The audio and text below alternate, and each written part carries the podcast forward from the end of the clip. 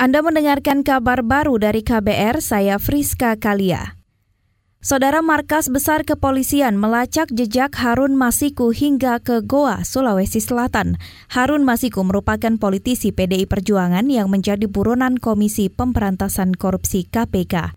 Juru bicara Mabes Polri Argo Yuwono mengatakan, dugaan awal Harun Masiku masih berada di rumah istrinya di Goa anggota Polsek sudah ada di sana, sudah melihat, sudah ke rumahnya bahwa yang bersangkutan belum ada.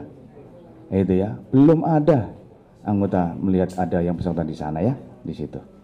Kita semuanya tetap ya untuk membantu. Juru bicara Mabes Polri Argo Yuwono mengatakan KPK sudah mengirim surat ke Polri meminta bantuan mencari keberadaan Harun. KPK menetapkan Harun Masiku sebagai tersangka penyuap anggota KPU Wahyu Setiawan sebesar 600 juta rupiah. Suap itu untuk memuluskan Harun menjadi anggota DPR melalui mekanisme pergantian antar waktu. Beralih ke informasi selanjutnya, Yayasan Lembaga Bantuan Hukum Indonesia YLBHI menyebut Omnibus Law Cipta Lapangan Kerja menjadi bom waktu bagi sektor ketenaga kerjaan. Ketua YLBHI Asfinawati menilai Omnibus Law Cipta Lapangan Kerja berpotensi mendiskriminasi dan mengeksploitasi buruh, khususnya perempuan.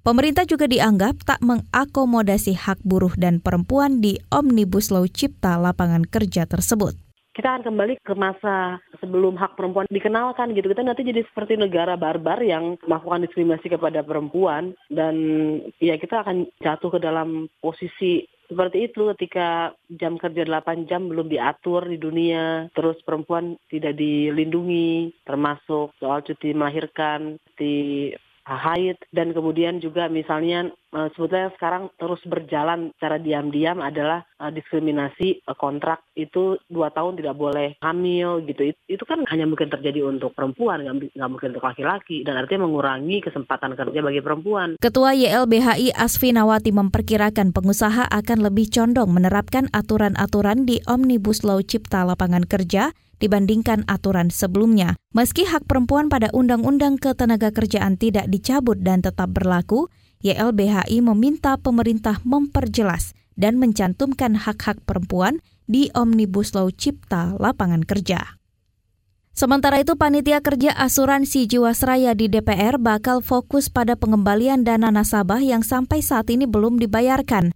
Wakil Ketua Keuangan DPR Eriko Sotarduga mengatakan, Panja yang dibentuk Komisi Keuangan itu nanti akan membahas tata cara dan aturan pengembalian dana nasabah secara terstruktur. Hal ini didukung juga oleh pernyataan Menteri BUMN Erick Thohir yang berjanji akan mengembalikan dana nasabah Jiwasraya secara bertahap. Intinya kenapa dibentuk panja ini supaya kami sepakat di Komisi 11 bahwa kepentingan nasabah itu adalah yang paling utama. Apa pun ceritanya, mau dibawa ke mana pun ini, politik segala hal, bukankah nasabah yang merasakan uh, penderitaannya? Dan itu yang menjadi fokus utama dari Komisi 11, bahwa ini adanya satu jaminan yang sudah disampaikan juga oleh Menek BUMN, bahwa dana nasabah ini harus dikembalikan. Caranya seperti apa, waktunya, termnya, tentu itu ada ada aturannya. Wakil Ketua Komisi Keuangan DPR Eriko Sotarduga mengatakan selain soal pengembalian dana nasabah, prioritas utama panja DPR adalah mengevaluasi undang-undang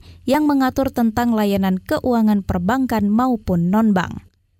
Kita beralih ke Papua. Kepolisian daerah Papua menyebut ada lebih dari 600 mahasiswa Papua ingin kembali merantau belajar ke berbagai daerah di Indonesia. Ketua Tim Pemulangan Mahasiswa Papua yang dibentuk Polda Papua, Alexander Mauri mengatakan, ratusan mahasiswa itu berasal dari berbagai kabupaten di Papua seperti Jayawijaya, Jayapura, dan Kota Jayapura. Jumlah tersebut belum termasuk mahasiswa yang menyampaikan keinginannya kembali merantau melalui telepon per telepon itu bukan 600 lagi. Yang 600-an itu yang sudah datang sendiri, kasih masuk nama, mereka tulis sendiri, sudah ada buku agenda yang disiapkan, dan mereka sertakan fotokopi KTP dan kartu mahasiswa. Itu yang 600 ini. Sedangkan yang telepon itu sudah ribuan. Ketua Tim Pemulangan Mahasiswa Papua, Alexander Mauri mengatakan 600-an mahasiswa itu sebelumnya eksodus kembali ke Papua. Eksodus terjadi pasca kasus rasisme yang menimpa mahasiswa Papua di Surabaya. Demikian kabar baru dari KBR, saya Friska Kalia.